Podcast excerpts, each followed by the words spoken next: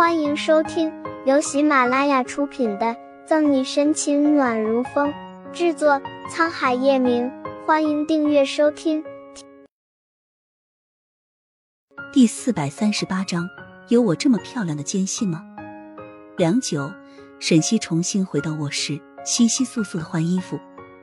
在叶老太太强烈的要求下，沈西喝了一杯牛奶，吃了一片面包，才去警局。沈队，你来了。这是我为你准备的营养早餐，还有你最喜欢吃的明珠国际幼儿园对面那家的灌汤包，我排了好久的队才买到的，快来尝尝。刑侦队办公室里，沈西屁股还没有坐热，张琪就提着一大口袋东西进来。灌汤包的味道充斥着整个屋子。曾经视灌汤包为生命，舍命不舍灌汤包的沈西，却没有任何食欲。沈队。说了半天没得到回应的张琪发现不对，关心的询问：“怎么了，沈队？身体不舒服吗？”好像从昨天搜索老 K 时，沈队就不对劲了。沈西不想说话，目光散至时，穆饶进来了。张队，我们沈队这两天感冒，身体有点不舒服，你就别吵他了。这，那好吧，穆科长，东西我放在这儿了。我先去沈老 K。收起吊儿郎当，张琪把东西放下，交代穆饶几句就走了。等张琪离开，穆饶看了下沈西的状态，妩媚动人的脸上闪过担忧，想了想自己要说的话，便把门关上。小西西搬了张椅子坐在沈西对面，穆饶抿着唇，迟疑犹豫。如果他把这件事说出来，小西西会不会原谅他？饶饶。你说男人和女人最大的区别是什么？没察觉穆饶的不对劲，沈西呆滞的目光有了一丝聚焦。结合这两天发生的事，穆饶清楚沈西为什么这么问。秋波潋滟，穆饶带上招牌式妖艳的笑。男人和女人最大的区别我不知道，但我知道他们最相似的一个共同点。什么？耸耸肩，穆饶捏着下巴。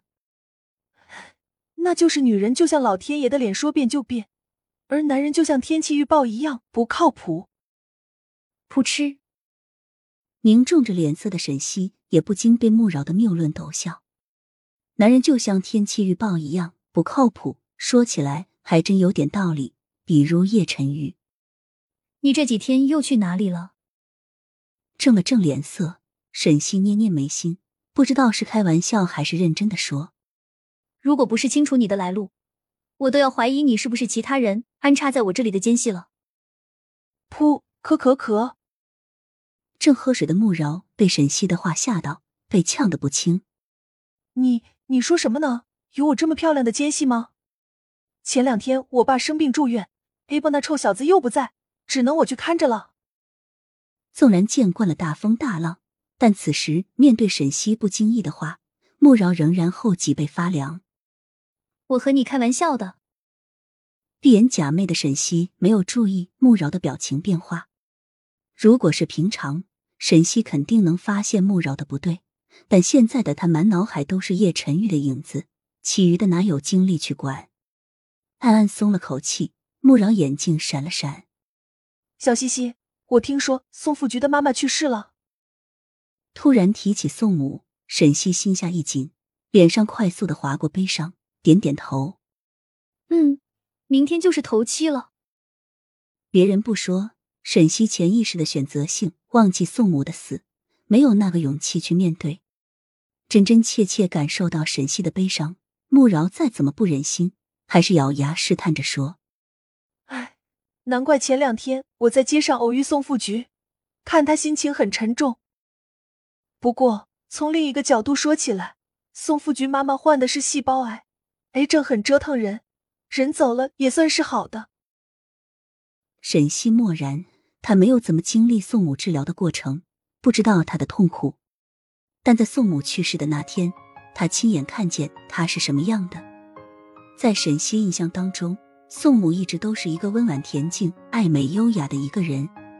可因为化疗，那一头清秀的头发没了，保养得当的脸上满是皱纹，却宛如六七十岁的老妪。